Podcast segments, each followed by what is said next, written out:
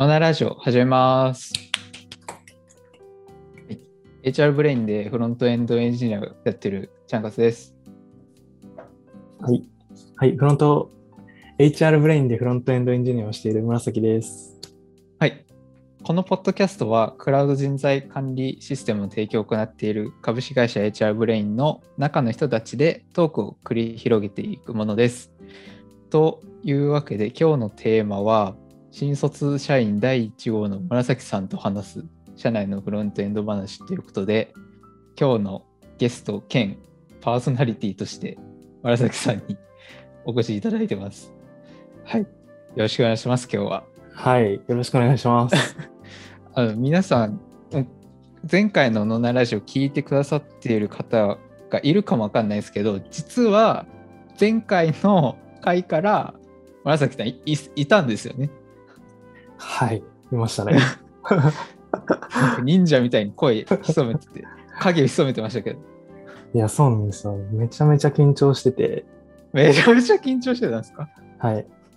なんか、あと、僕、その、初めてのオンラインラジオに関わらせていただいて、なんか、こうもうちょっとこう、リハーサルみたいなのがあるのかなとか思ってたんですよ。全然なくてスパルタでした。じゃあ始めましょうかみたいな。そうですね、はい、ちょっとスパルタすぎましたね。でちょっとガチガチになっちゃってましたね、はい、でも後半エンジンかかってましたからそうですね。いや、はい、本当に申し訳ない限りです。今日は前回と変わって紫さんにフィーチャーするんで、ぜひバンバン話してください。はい、はい、ありがとうございます。よろしくお願いします。はい。じゃあ、えっと、紫さんの入社の経緯とか、簡単な自己紹介、話していただいて大丈夫ですか？はい。えー、っと、経緯と簡単な自己紹介、そうですね。はい。えっと、僕は今年のしがつに、えっと、エイチアール ブレインに新卒入社という形で、はい、入社しました。えっと、まあ、どんな経緯だったのかというと、えっと、今年のにがつぐらい、僕がまだ大学よねん生だった頃に、えっと、エージェント経由で、その ブイピーオーイー の川田さんと、まあ、初めてお会いして、えっと、面接を受けることになって、えっと、次のさんがつにはもう内定をいただいて、あの内定者バイトをしてみたいな、うん、そんな形でしたね。なのでもう本当にもうトントンと話が進んでいって、うん、入社したっていう感じですね。はい。あれ終わりですか？足らないですか？足らないですよ。はい。もっと何か。なんかはい、きっかけは、きっかけのところをもっとお聞きしたいです。ああ、きっかけ、そうですね。僕は。エイチアール ブレインとの接点、もっと。はいはいはい。えっと、そうですね。僕はもともと就活していたときに、あの、エイチアール テックがいい、うん、いいというか、その軸として エイチアール テックっていうのを決めていて、ほうほうで、えっと、そういった中で、あのー、いろんな会社をこう探したり紹介したりしていただいている中で エイチアール ブレインがたまたまありまして、で僕 エイチアール ブレインのこと知ってたんですよね。おなので、ああ知ってるぞってなって、あでそのまんまその、えっと、カジュアル面談で話とか聞いてみたら、うん、いいなってなったんですよね。えー、なるほど。はい。ちょっとにてんお聞きしたいんですけど、はい、その エイチアール テックに興味を持った経緯っていうのは、はい。何ですか？経緯、えー、っとですね、何ですかね、なんか働くっていうのを、そのなんかキーワードとして結構か考えてるというか、うーん、なんかそのエンジニアとしてなんか何を作りたいかなみたいな。で、考えたときに、なんかその働くっていうのと結びついてるのがいいなってずっと考えてたんですよ。うんうん、で、なんか働くってそのたの楽しいじゃないですか。そうですね。人によりますけれども。はい、僕は結構その楽しいと思ってて、うん、でもその楽しくないって思ってる人の方が多いじゃないですか。うん、そのに日本ではというか、そのデータ的に。なので、なそれをまあ良くしたいなって思ってた経緯から エイチアール テックがまあそこの領域というか、こう開発するものとして関われる部分だなっていうので、エイチアール テックで絞っていたって感じですね。エイチアール テック業界で見ると、弊社 エイチアール ブレインはだから目につくポジションにあったんですね。はい、うそうですね。なんか エイチアール テックってすごい広いと思ってて、なんかその中でもいろいろあると思うんですけど、うん、そうですね。なんかそこのポジションみたいなのはあんまり決めてなくて、例えばロ、えーと、言ってしまえばロームとかでも良かったんですよね。ただその中でカジュアル面談でその エイチアール ブレイン の, その人事領域みたいなとこはすごい惹かれる部分があって、それではい今に至るって感じですね。なるほど、ありがとうございます。それでいろいろあってカジュアル面談をされたと。はい、カジュアル面談でいいなって思われたそうなんですけど、どういうところが良かったんですか？はい、うーんとそうですね。えっと、技術、技術的な部分なんですよね。あのー、あ、その事業はもちろんそうなんですけど、エイチアール ブレイン僕もともと知ってたってさっきも言ったんですけど、なんとなく知ってた部分はありつつ、そのエンジニア組織のこととかを聞いたときに、あの、僕、そのあんまり大きい会社は、もともと嫌だなと思ったりとか、あとその研修とかあんまり受けたくないなとか思ってたんで、なんかそのそういった中で エイチアール ブレインはその、まあ、新卒いないじゃないですか。だから、うんうん、まあなんか手探り感というか、ああのそういう感じで自分がやっていけるっていうのもすごい魅力でしたし、あとはそのこうえっと何ですかね、お大きさ全体の規模感、エンジニア組織 の, の規模感みたいなのにも惹かれたっていう感じです。整いすぎてないって言ったらちょっとあれなんですけど、うんうん、まだこれから伸びしろがあるような組織体制、はい、規模感っていうところにも惹かれたと。惹かれて、はい、そうですね。なんかど う, どう大きくなっていくのかみたいなのを見れるのはすごいあいいなと思って、はい、そういう会社に自分がはもし入ったらっていうところはもうイメージしやすかった。あ、しやすかったですね。うんうんうん、なるほど。はい。ありがとうございます。はい。じゃあ話題を変えまして、えー、紫さん今弊社入社して今ごかげつめ？えー、そうですね。ごかげつめぐらいですね。くがつ、しがつ入社でくがつなので、ごかげつめ、はい、で, ですよね。そうですね。僕でもさんがつの真ん中ぐらいから、あの、バイトをしてたので、エイチアール ブレインで。それも含めたらもうほぼ半年ぐらい。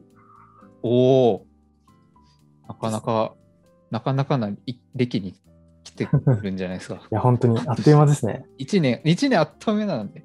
はいはい、ここからどんどんとその エイチアール ブレインの新卒社員いち号の紫さんはこれからどんどん活躍されていくと思うんですけど、はい、今現在どんなことをやってるんですか？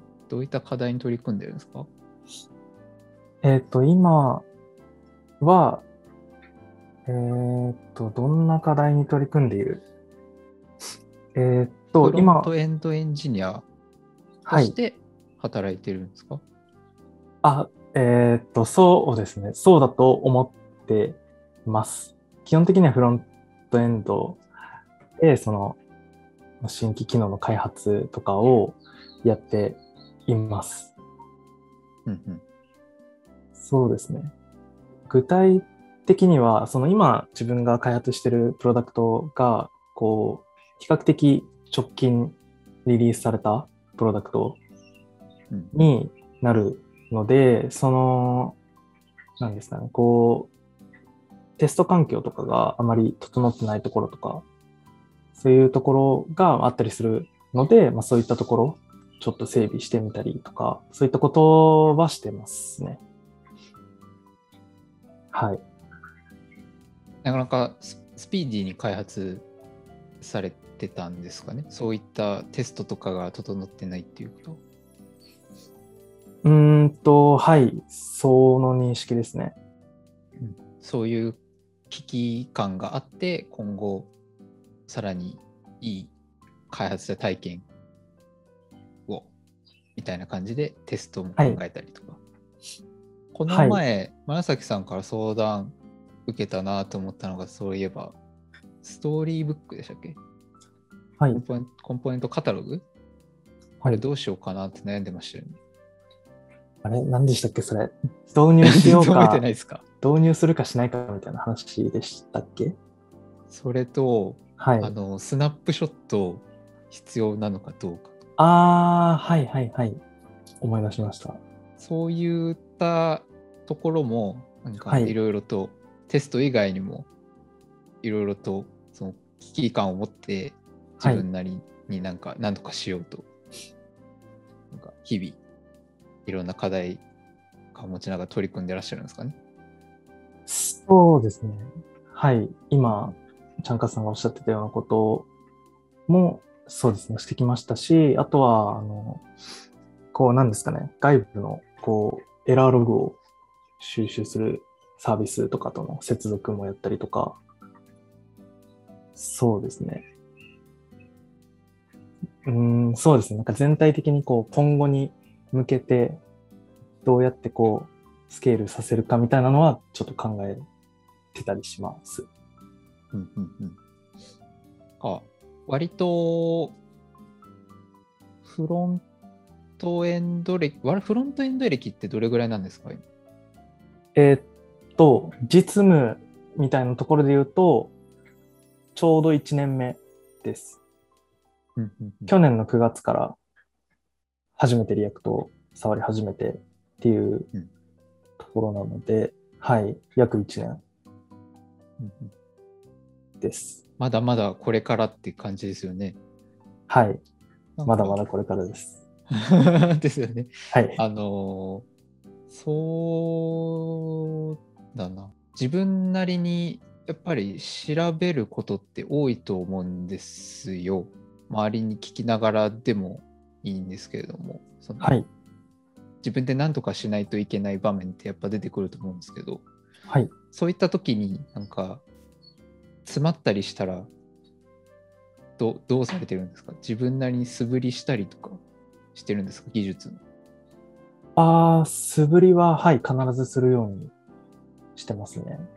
その業務時間外とか時間内でもですけど、うん、何かこうやる前には手元でやってみて、なんかあ、これいけるぞってなったらプロダクトに入れる、うん、みたいなことは必ずしてますね。なんか紫さんの GitHub を覗いたら何かしらコミットしていると、はいはい、そうなりますね。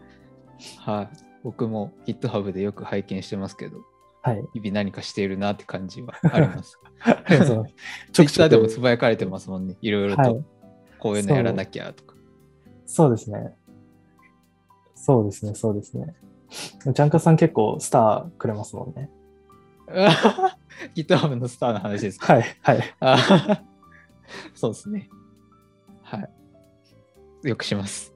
はい、ありがとうございます。僕もよくありがとうございます。シャンカスさんのよく覗いてますから。あ、本当ですか？はい、僕も割と素振りする方なんで、はい、お互いいい刺激になってるんじゃないかなとか思うし。おー、僕も見てます。あと話題を変えまして、これめちゃくちゃ話題変わるんですけど、はい、その紫さんの GitHub のアカウント名あれ何ですか？ GitHub のアカウント名ですか？はい。ピーユーアール、そう。ピーピー、ピーイー みたいですか？そう。バグったんですか？いや、違います。そのままですよ。あの、僕、苗字紫なので、はい、こういうなんか、はい。ハンドルネームみたいなのは、なんかパープルみたいなのによくするんですけど、そういうことか。はい。なんかその、もう使えなくて、GitHub が。なので、うん、こう、最後のパープルの E を、こう、つなげてって、何個目だったら通るかなっていうのやったら、それがいつつめだったんで、パープルみたいになってるっていう、それだけですね。そういうことだったんですね。はい。全然意味はないです。あれ、パープルって読むんですね。そうです。そうです。そうですそうそう、全然分かんなかったです。そういう意味だったんだ。えー、はい。理解しました。そうですよ。ありがとうございます。はい。ありがとうございますってなんだよって話ですけど、ね。気になってます、ね。それじゃあ、ちょっとだけ社内のフロントエンドの話していこうと思うんですけど、はい。社内で今、そのフロントエンド間のコミュニケーションの場として、フロントトークっていうものをやっておりまして、はい、それの説明、紫さんしてくれますか？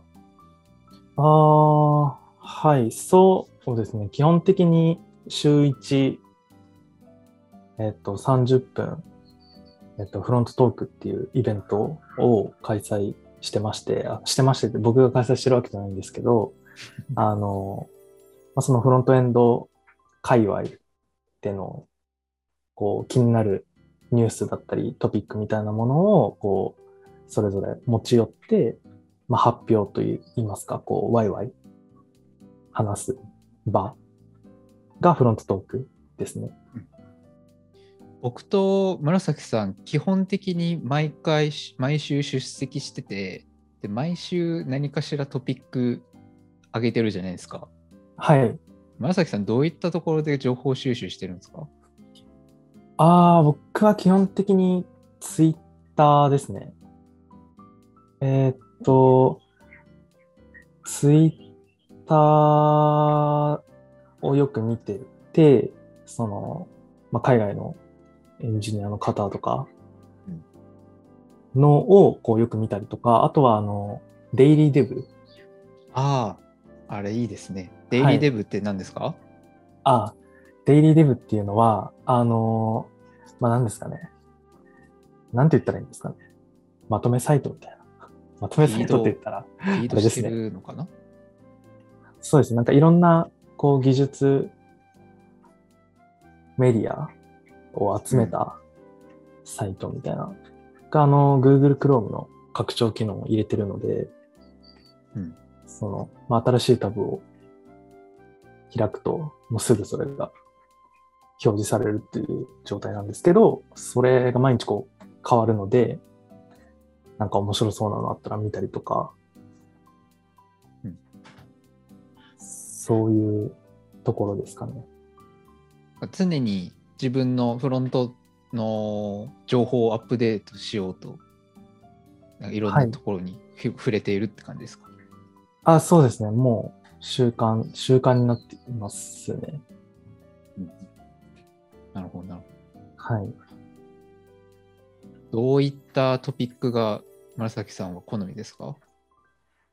えー、っと、そう、最近で言うと、うんと、なんか設計周りの話がすごい好きで、なんかその。どこ、どういう規模の設計ですか？アプリケーション全体の。フロント。全体ですね。フロントエンドのアーキテクチャみたいなところとか、うん、その中でこうどうテストを書くのかみたいな、そういうトピックは最近すごい好きでよく見てます。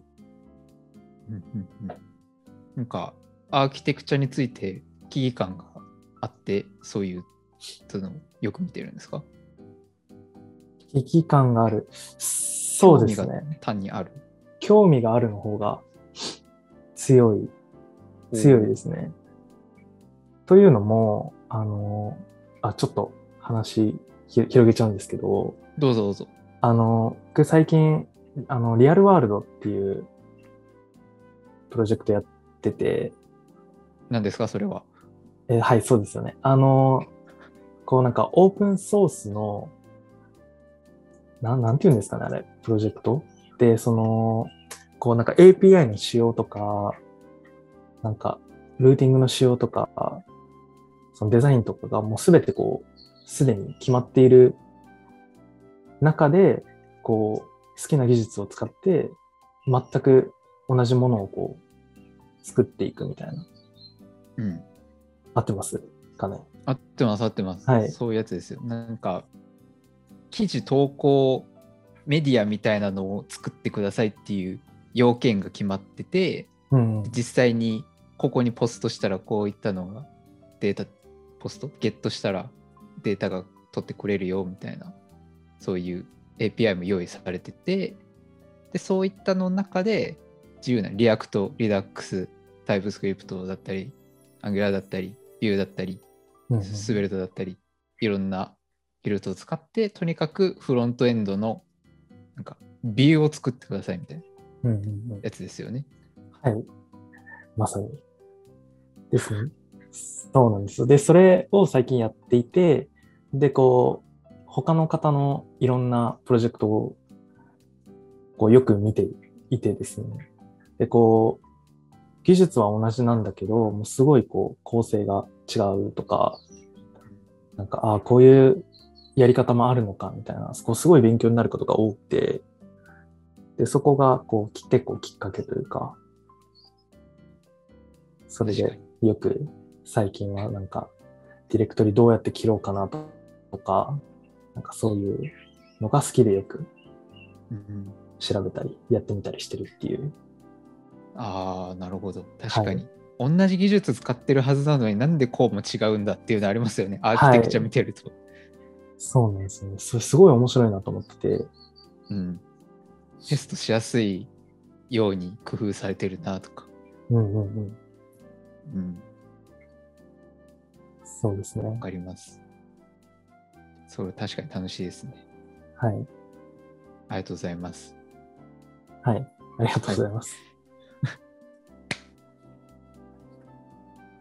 はい。はい、じゃあ、うーん、ちょっと話題を変えまして、ふたりで今実は、なんていうか、社内で勉強会、勉強会ではないですけど、なんか会をやってますよね。はい、やってますね。はい、それについて説明してもらっていいですか。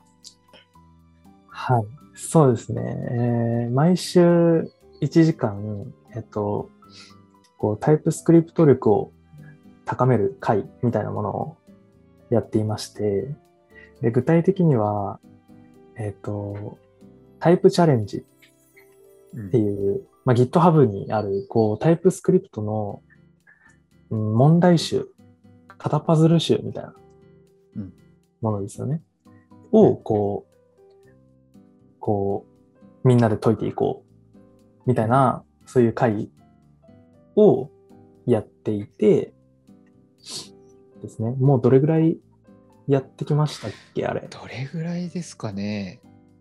割とさんかげつよんかげつまえぐらい、割と直近ですよね。紫さんが入社してある程度経ってから始めましたもんね。あ、そう、そうです。やりたいですって言ってくださって、もともと僕がこういうのをやりたいって言ったのを、はい、紫さんが僕もやりたいですって言ってくださって、うん、じゃあやりましょうってやって、僕と紫さんでやってて、でたまにその興味のある方がフラッと来てくれて一緒に解いてくれたりとか、うんうんうん、そんな感じですよね、はい、あれ、ね、タイプチャレンジズはそのタイプスクリプトのプレイグラウンドで問題解けるように、もうなんていうのかリンクが貼ってあって、うん、であと GitHub で管理されてるんですけど、プルリクだったかな、イシューだったかな、イシューかな、イシューで他の方のアンサーが見れたりとか、割と勉強になりますよね。いろんな書き方があるなって。いや、本当ですね。ね、なんか、成長したなっていう実感あります？すごいありますよ。そのこうプロダクトの方の開発をしてるときにすごい、あ、これなんかやったぞみたいな。これこうやって書けるなみたいな、ああっていうのをふと思い出したりとか、結構実感すること多くて、なんか確かにああタイプスクリプトのこと少しは知れてきたのかもみたいな、うん、そういう状態にはなってきてますね。前おっしゃってましたもんね、インファーがや分かるようになってきたって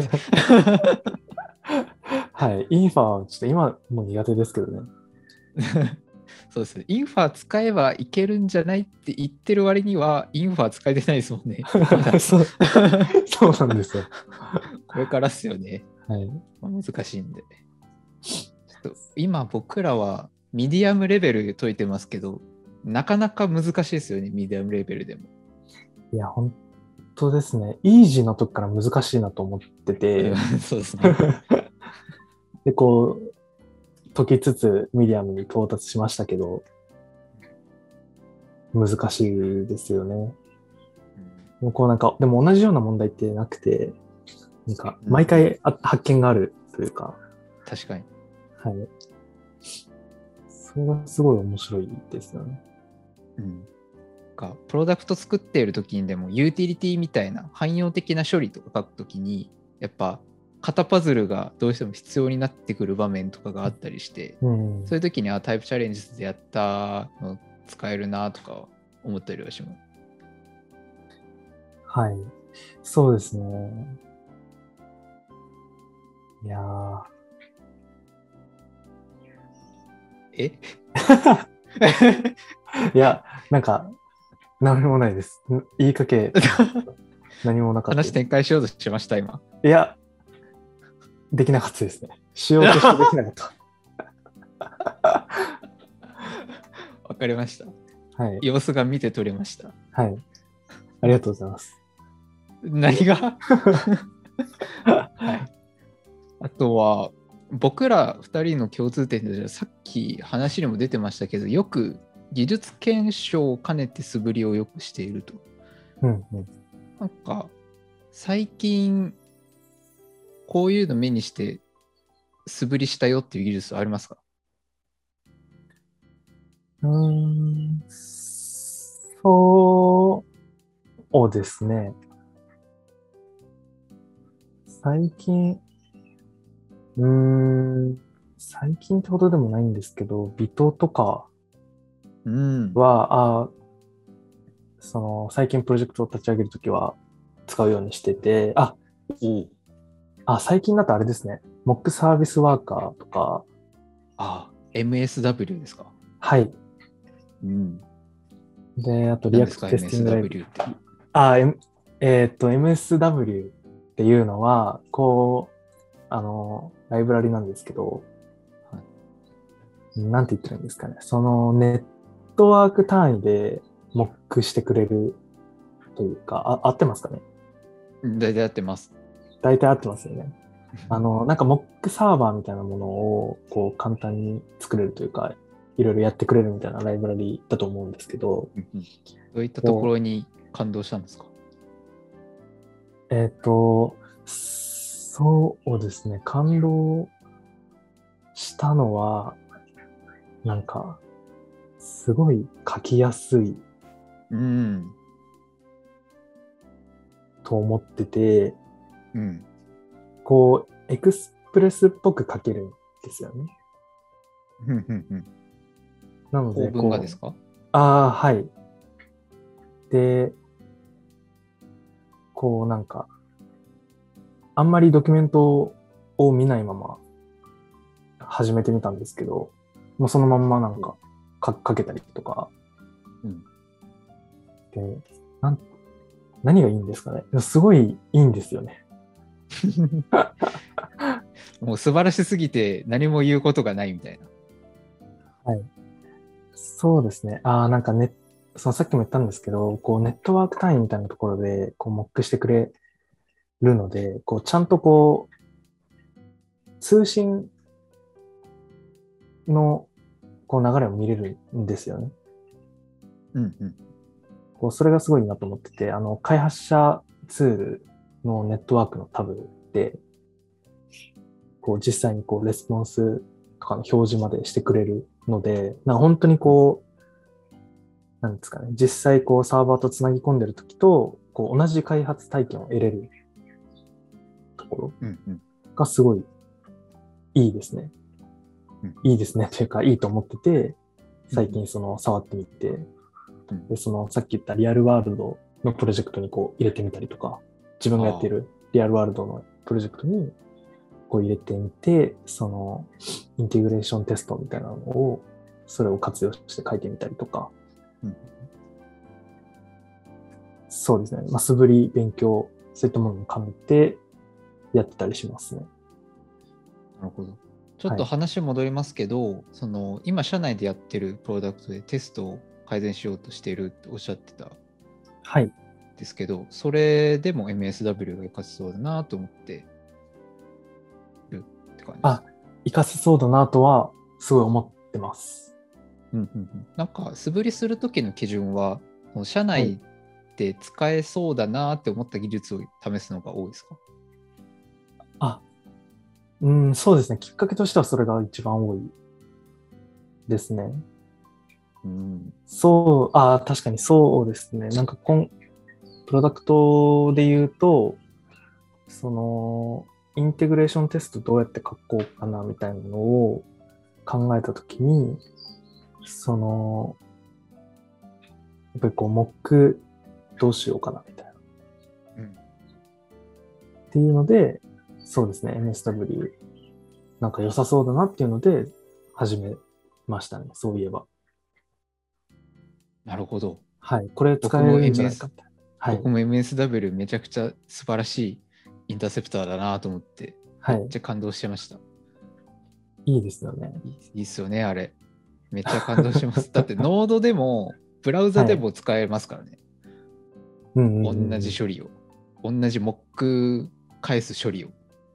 うん、こういうクエリ来たらこういうレスポンス返してねっていうの、うん、どこにでも使えるから、そのユニットテストでも使えるし、ノードのブラウザでのブラウザのなんていうか イーツーイー っていうやつですかとかでも使えるし、はい、ストーリーブックでも使えますからね。うんうんうん、うん、めちゃくちゃ便利ですね、あれは。確かに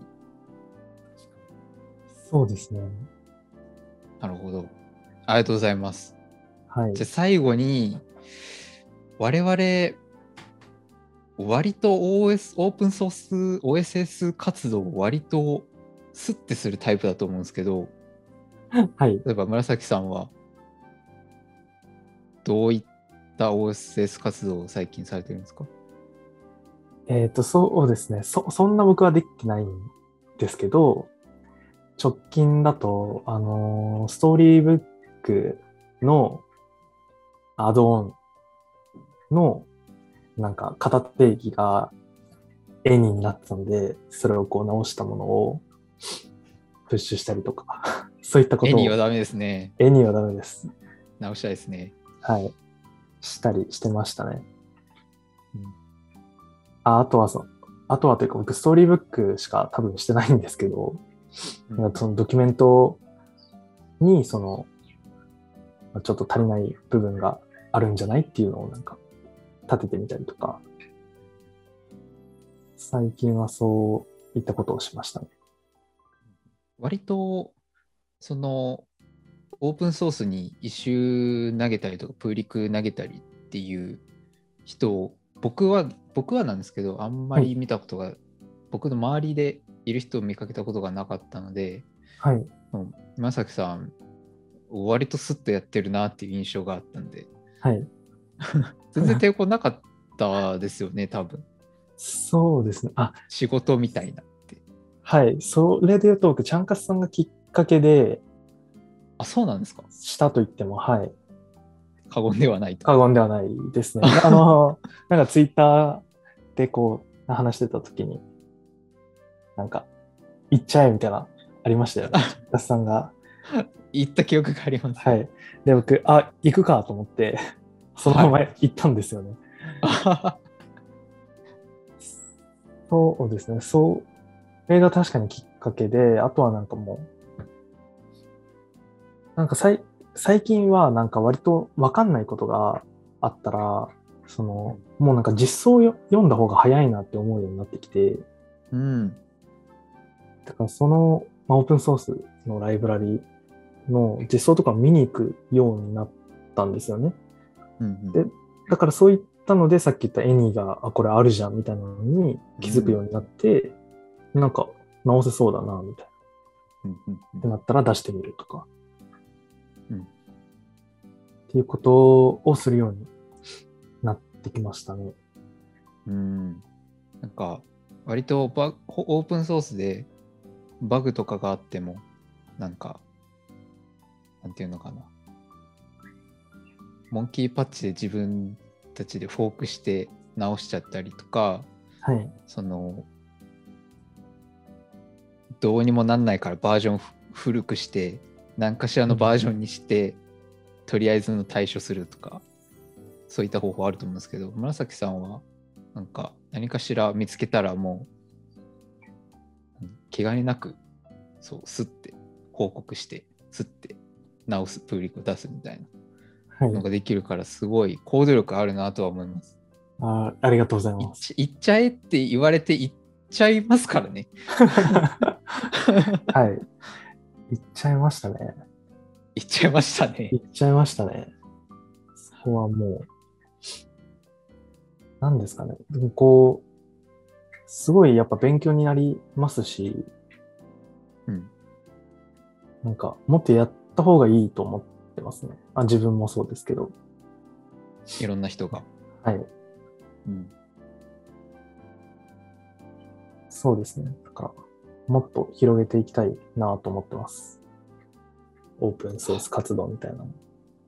はい、さすがそういう行動力だからこそ、あの今 こ, これ最近聞いた話なんですけど、紫さんは、はい、いろんな人から一緒に仕事したいって言われてるらしいです、はい、そうなんですか。はい初めて聞きました。はい、はい、ちょっとこれ語弊があるかもしれないんですけど 新,、はい、新卒社員な の, なのに、はい、そのいろんな人から声かけられている状況っていうのはめちゃくちゃすごい、うん、その行動力が そのそういったことをさせてるんだなって僕は思ってます、うんうん、えー、嬉しいですねはい今多分めちゃくちゃ語弊があると思うんですけど、めっちゃ上から目線になっちゃったんですけど、いやいやいやいやすいません。はい、はい、ありがとうございます。じゃあそろそろ時間もいいところなんで本日はこれで終わろうと思います。ということで本日は新卒社員だいいち号の紫さんと話す社内のフロントエンド話ということで、紫さんといろいろなフロントの話だったりとか入社の経緯だったりとかいろいろお話ししていきました。ということで本日の脳内ラジオこれで終わります。それではありがとうございました。ありがとうございました。バイバイ。